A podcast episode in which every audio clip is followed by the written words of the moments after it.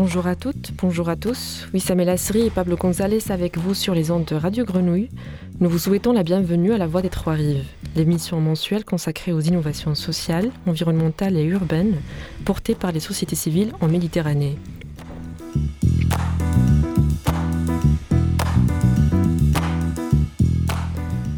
Un moment consacré à l'échange et au partage d'idées un moment pour écouter ce que les citoyens, les scientifiques et les associations ont à nous apprendre sur leur territoire, un moment enfin pour partager avec vous des initiatives et des projets portés à l'échelle locale pour trouver des solutions et construire ensemble l'avenir de la Méditerranée.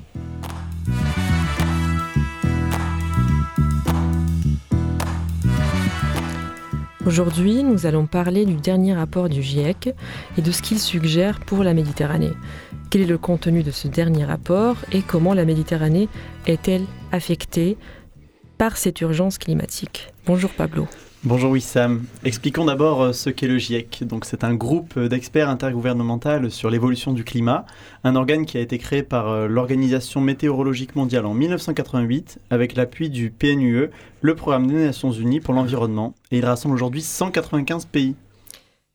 Et comment c'est possible de représenter autant de pays? Eh bien, il y a d'une part des scientifiques qui apportent leur expertise. C'est le cas de Nathalie Ilmi et de Antoine Nico qui sont avec nous aujourd'hui. Mais il y a aussi d'autres participants, des représentants d'État par exemple. Et que font-ils précisément? Alors, depuis 1990, les membres du GIEC publient des rapports d'évaluation pour synthétiser l'état des connaissances scientifiques, techniques et socio-économiques sur le réchauffement climatique. Et depuis 2022 et la sortie du sixième rapport d'évaluation, deux nouveaux volets sont sortis. Et euh, ces, derniers, euh, ces qu'est-ce qu'ils disent exactement, ces rapports? Eh bien justement, Wissam, la phrase choc que tout le monde a retenue, c'est qu'il nous reste trois ans pour garder une planète vivable. Autrement dit, que l'humanité dispose de trois ans pour infléchir la courbe de ses émissions si elle veut éviter le pire.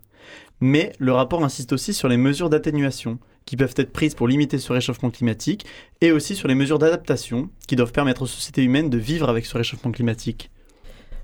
Pour mieux comprendre le contenu de ce rapport et pour saisir aussi l'ampleur de ce réchauffement climatique, nous avons aujourd'hui fait appel à, trois, euh, plutôt à deux spécialistes de la question.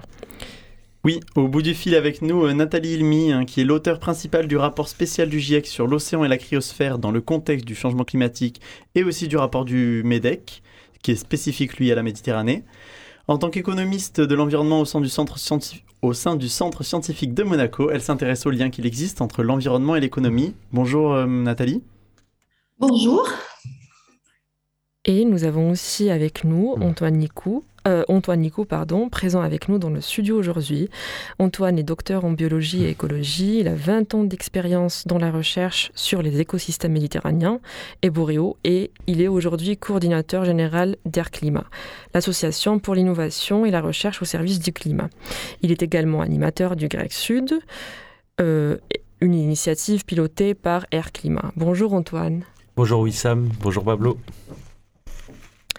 Alors, Antoine Nico, première question avec vous. Est-ce que vous pouvez euh, nous expliquer c'est quoi précisément euh, le grec sud? Quels sont les liens qui existent avec le GIEC alors, euh, le grec sud, en fait, n'a pas de lien direct avec le GIEC.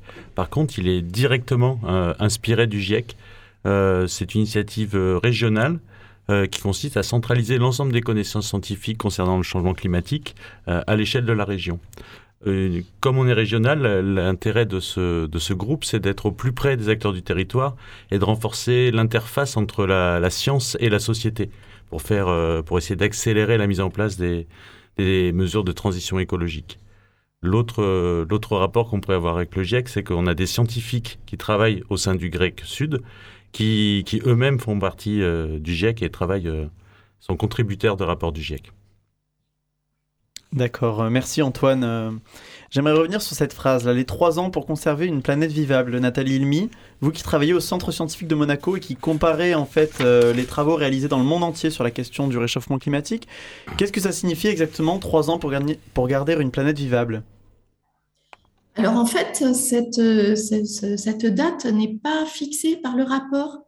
Bizarrement, elle est sortie dans les médias c'était euh, le titre de la première dépêche de l'AFP World News sur ce sujet, qui a été postée à l'instant même où le rapport était rendu public. Et pourtant, la date n'est pas clairement définie dans le rapport. Et en plus, elle nous change un petit peu le, message du rapport, c'est comme si en réalité on n'avait que trois ans pour agir et si on faisait rien, c'était fichu, c'est comme un précipice euh, derrière euh, et on va tomber dedans. Alors que le rapport dit clairement que c'est le, changement climatique est déjà là. Euh, le réchauffement planétaire de 1,1 degré Celsius observé en moyenne sur la dernière décennie par rapport à 1850-1900 est dans son intégralité dû à l'influence humaine. Ça, c'est dans le rapport.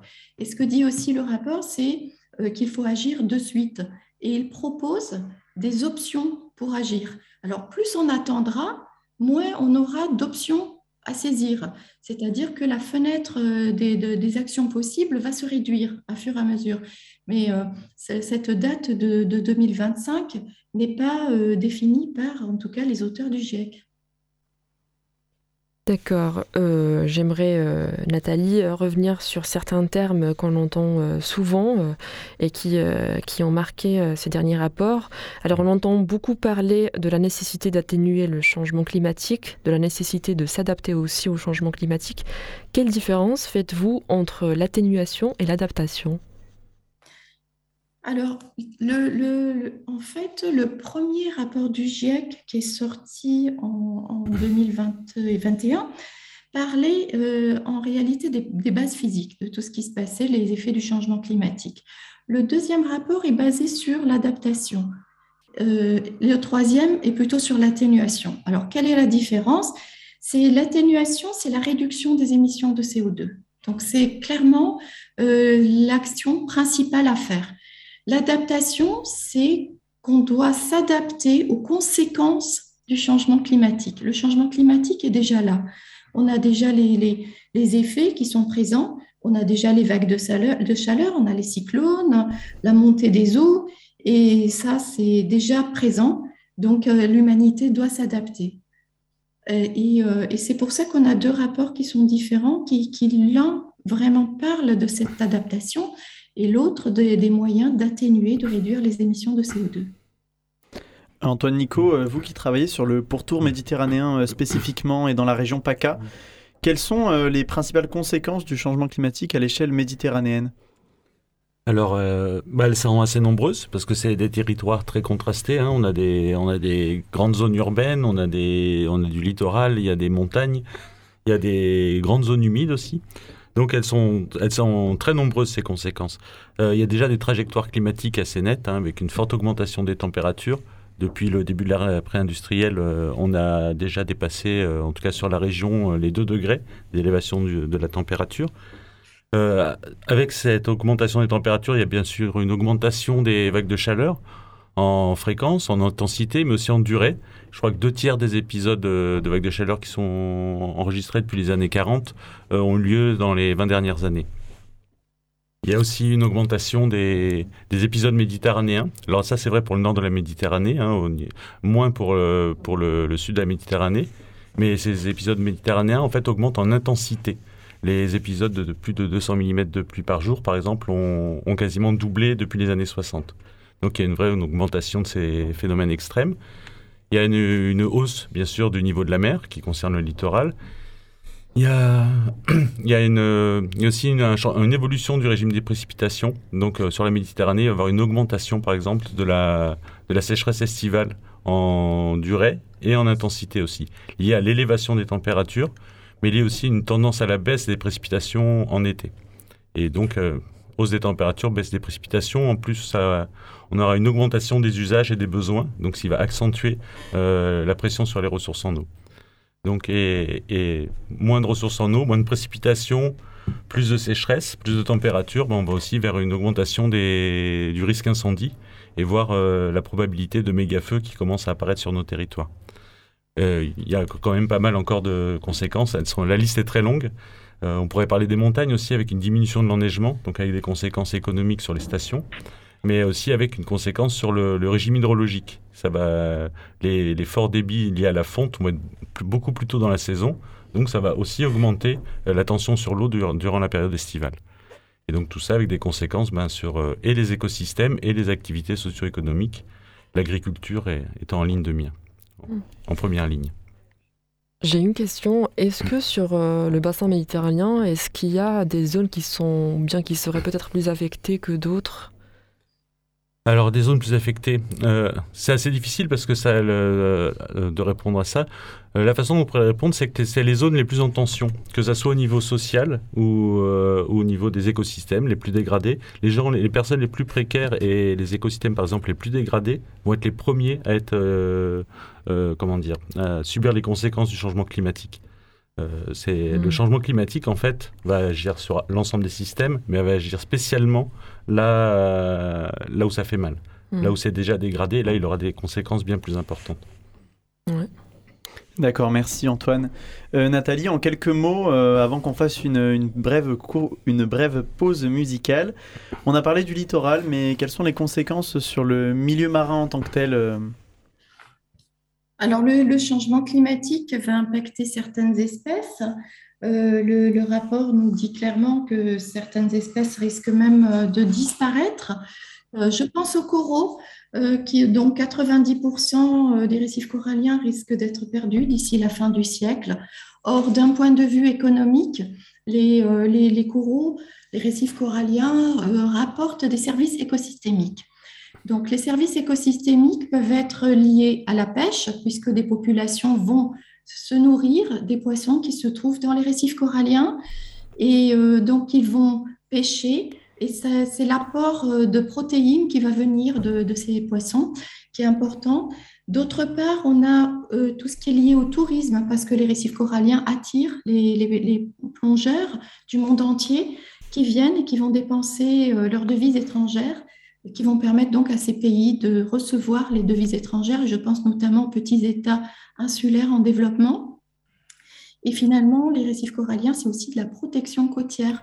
Et si on n'a pas cette protection, on risque de plus d'érosion des côtes et des conséquences des vagues et des montées euh, du niveau de la mer. Alors au niveau méditerranéen, on peut aussi penser aux pêches, puisqu'avec l'augmentation des températures, euh, les, poissons vont se déplacer, elles vont migrer. Notamment, elles vont, elles vont quitter les, zones d'Afrique du Nord pour aller vers les zones européennes. Or, les zones les plus vulnérables économiquement sont les, pays euh, les moins développés du contour méditerranéen, c'est-à-dire les pays du Maghreb ou de l'Est de la Méditerranée. Donc, euh, ces, poissons, en changeant leur euh, trajectoire et en remontant vers le nord pour chercher des températures plus clémentes, vont changer la pêche dans ces pays alors, on peut penser également au tourisme, parce que la Méditerranée, c'est 33% du tourisme mondial. Et dans ces cas-là, on a euh, des conséquences sur euh, les, choix des touristes qui vont, qui vont aussi avoir lieu.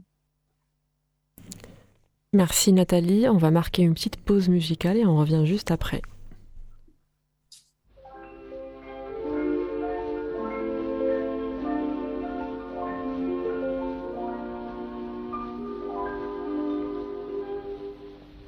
La mer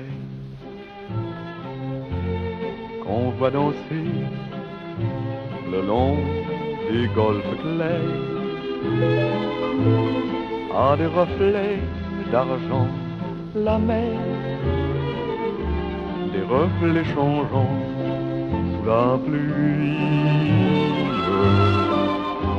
La mer au ciel d'été confond ces blancs moutons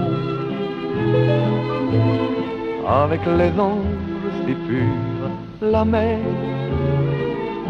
bergère d'azur infinie. Voyez, près des étangs, ces grands roseaux mouillés. Voyez, des oiseaux blancs et ces maisons rouillées. La mer les a bercés le long des golfes clairs et d'une chanson d'amour la mer a bercé mon cœur pour la vie. La mer qu'on va danser le long des golfes clairs. À des reflets d'argent, la mer, des reflets changeants sous la pluie, la mer, au ciel d'été, confond ses blancs moutons avec les anges si purs, la mer, bergère d'azur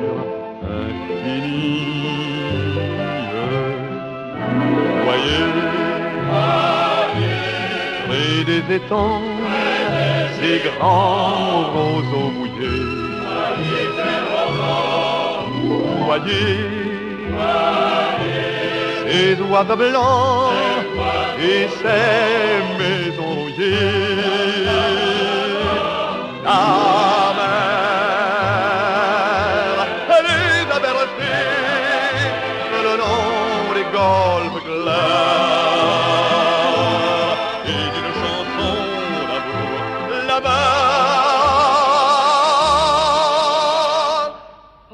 c'est mon cœur pour la vie.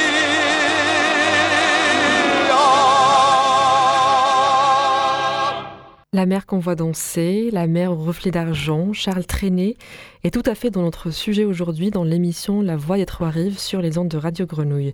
Aujourd'hui, nous sommes toujours avec Nathalie Ilmy et Antoine Nicou. On parle du rapport du GIEC et de ce que cela implique sur la Méditerranée. Et justement, le deuxième volet de ce sixième rapport du GIEC s'intéresse à la question de l'adaptation au changement climatique. En ce sens, une question ouverte à, tous les deux, euh, Nathalie et Antoine. Rester euh, en deçà des 1,5 degrés fixés par les accords de Paris, cela implique des changements. Comment traduire concrètement ces transitions sur le territoire? Comment adapter nos villes au changement climatique et les rendre plus résilientes? Peut-être Nathalie, si vous voulez commencer. Alors déjà au niveau des, villes, on sait que euh, les populations, euh, la population mondiale vit à 50% dans les villes. Euh, en 2050, ça sera 58%. Ça, ça vient du rapport du GIEC. Les villes vont être particulièrement sensibles aux îlots de chaleur qui, existent déjà. Donc, il faut gérer aussi les risques d'inondation euh, il faut donc euh, peut-être euh, protéger contre ces inondations dans les, sur les bâtiments, améliorer le drainage le long des routes, créer un espace aussi pour l'eau dans la ville tout en construisant des défenses contre les inondations. On peut aussi penser aux villes avec, pour limiter les impacts du changement climatique, la création ou la restauration de trames vertes ou bleues comme des parcs, des couloirs verts, des étangs, des zones humides. Euh, ainsi que l'agriculture urbaine qui peut être intégrée dans l'environnement bâti. Antoine, vous voulez peut-être euh, répondre aussi? Oui, bah c'est tout. Les, grands points ont été dit là sur l'adaptation des villes au changement climatique. En fait, les villes, elles vont faire aussi, comme vous le disiez, hein, elles vont avoir deux, par rapport au climat, deux, deux grands objectifs, d'ailleurs, qui peuvent se rejoindre de temps en temps. Ça va être d'une part, comme elles sont émettrices de gaz à effet de serre, euh, de vraiment avoir des politiques aussi de réduction de leurs émissions de gaz à effet de serre très fortes. Euh, et d'ailleurs, dans ces politiques de réduction des émissions de gaz à effet de serre, il faudra aussi travailler sur les co-bénéfices, c'est-à-dire réduire les émissions de gaz à effet de serre, c'est aussi réduire la pollution atmosphérique, qui est responsable de à peu près 50 000 décès prématurés en, France. Donc c'est vraiment euh, travailler sur ces bénéfices, utiliser la santé comme levier pour réduire les émissions de gaz à effet de serre, faire évoluer les transports, les bilans énergétiques des bâtiments, euh, travailler avec les industriels pour qu'ils changent un peu leurs pratiques aussi. Et effectivement, après, les villes sont très vulnérables au changement climatique, devoir s'adapter avec euh, effectivement le développement de la nature en ville et, aussi euh, ben, tout, tout ce qui est pratique, tout ce qui est, comment dire, diminution de la vulnérabilité aux aléas extrêmes d'inondation. Alors ça, il y a la nature en ville, mais aussi le développement des systèmes d'alerte, la sensibilisation des citoyens, la culture commune vis à -vis de ces enjeux. Donc là, voilà, c'est. Et toujours en travaillant aussi sur les multiples bénéfices que ça apporte en termes de santé, de biodiversité et aussi de faire toujours attention à, comment dire, à prendre en compte la justice sociale. Sans justice sociale, on n'arrivera pas à travailler sur le climat, donc c'est vraiment des, des points qu'on doit travailler ensemble, de façon concomitante. Est-ce que vous êtes optimistes euh, tous les deux? Antoine, peut-être d'abord? Optimiste.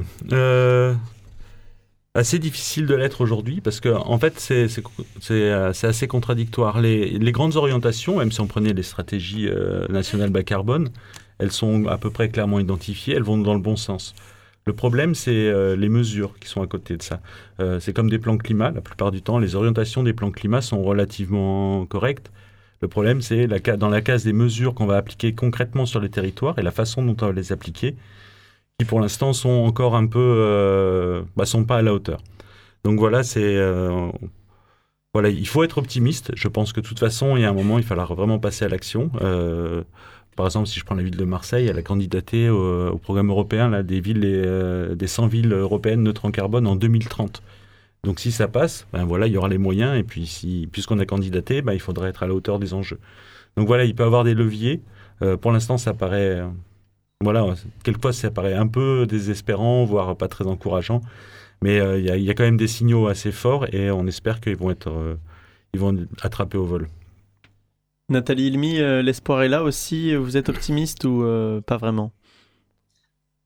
Euh, oui, c'est partagé aussi. En fait, la réalité, c'est que les émissions de gaz à effet de serre qui provoquent le réchauffement climatique sont à leur plus haut niveau dans l'histoire de l'humanité.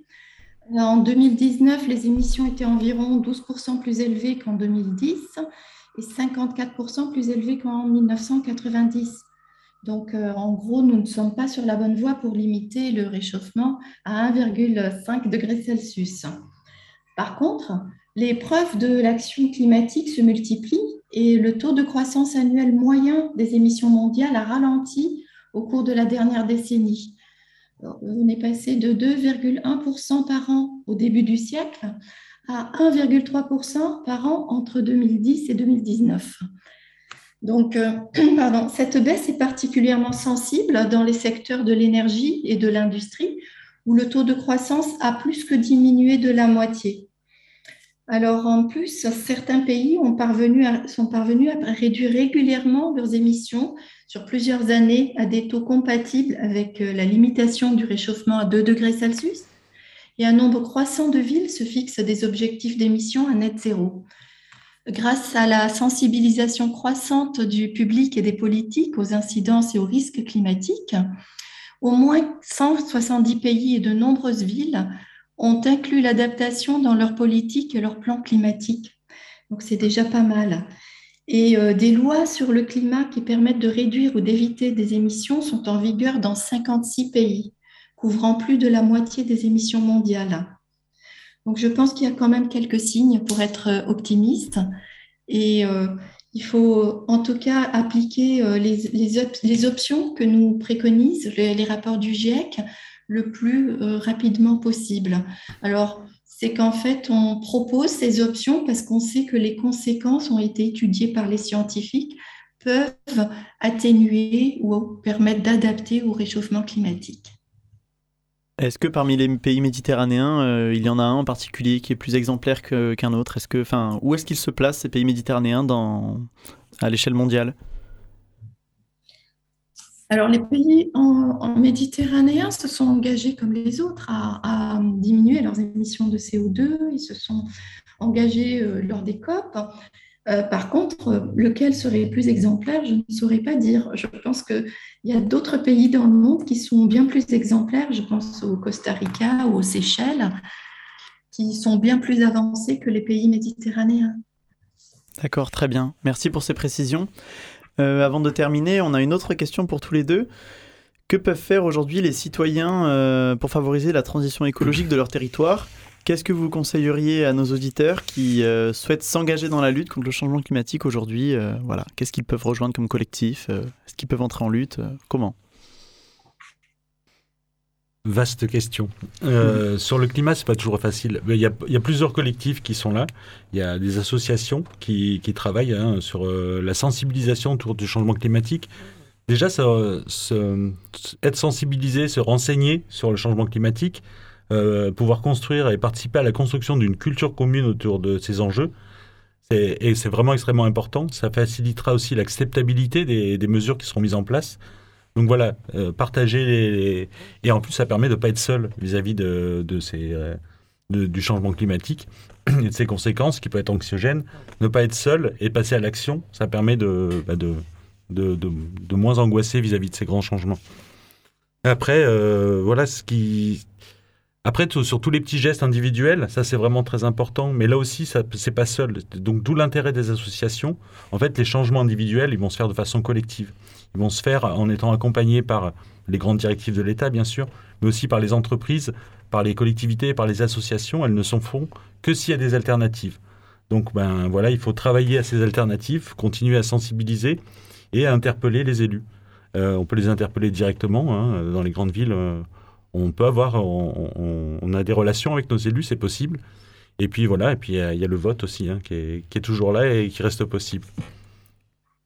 Merci euh, Nathalie Ilmi. Euh, qu'est-ce que vous conseilleriez, vous, à nos auditeurs qui souhaitent s'engager dans, la lutte, contre le changement climatique? Oui, ben je, rejoins, je rejoins tout à fait euh, ce qui a été dit, euh, je sais qu'en modifiant, enfin ça, ce que le rapport dit, c'est qu'en modifiant nos modes de vie et nos comportements, nous pouvons réduire en réalité notre empreinte carbone, mais ça permet aussi d'améliorer notre santé et notre bien-être. Par exemple, sur les 60 actions qui ont été évaluées dans, le, rapport du GIEC, la plus grande contribution au niveau individuel vient du passage à la marche et au vélo et de l'utilisation des transports électrifiés. Donc, euh, ça, c'est quelque chose qui est important parce que si on marche plus et on, prend plus le vélo, non seulement c'est bien pour la planète, mais c'est bien aussi pour nous en tant qu'individus et pour notre santé. Euh, si on, change aussi notre façon il faut de voyager, il faut réduire les voyages en avion, il faut adapter nos maisons euh, également, les, bâtiments anciens doivent être adaptés, les nouveaux doivent être construits avec les nouvelles normes. Et puis, euh, on peut aussi penser à l'adoption d'un régime, régime, alimentaire équilibré à base de plantes, un peu moins de viande et de laitage. Donc ça, c'est peut-être aussi une possibilité qu'on peut faire en tant qu'individu. D'un point de vue économique, si on change notre façon de consommer, que ce soit le textile, ou que ce soit l'alimentaire en mangeant plus local, on va, on va pousser aussi les producteurs à changer euh, parce qu'ils vont euh, proposer ce que nous, consommateurs, on a envie de trouver dans notre assiette. Euh, ce qui peut changer aussi en tant qu'individu, c'est nos investissements. les investissements financiers, on peut choisir de les, de les faire dans des secteurs qui, sont plus verts ou plus bleus, euh, et, d'arrêter d'investir dans tout ce qui est énergie euh, euh, fossile qui va abîmer notre planète. Donc ce sont des choix qu'on retrouve déjà même dans le monde de la finance, où les investisseurs sont en train de, de pousser à un changement en changeant leur mentalité dans leurs investissements. Merci Nathalie, merci Antoine Nicou.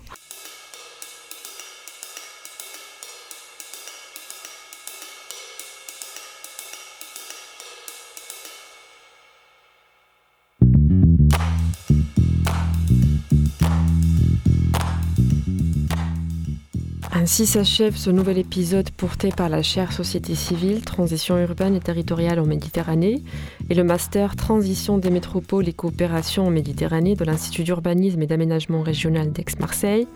L'équipe de la Voix des Trois Rives remercie Nathalie Ilmi et Antoine Nico d'avoir accepté notre invitation. Un grand merci aussi au personnel de Radio Grenouille pour le temps accordé à l'émission.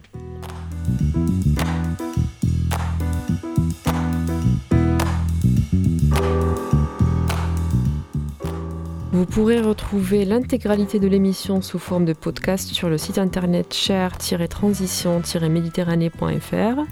On vous quitte sur ces mots et on vous dit au mois prochain pour une nouvelle émission sur les transitions en Méditerranée. À très bientôt.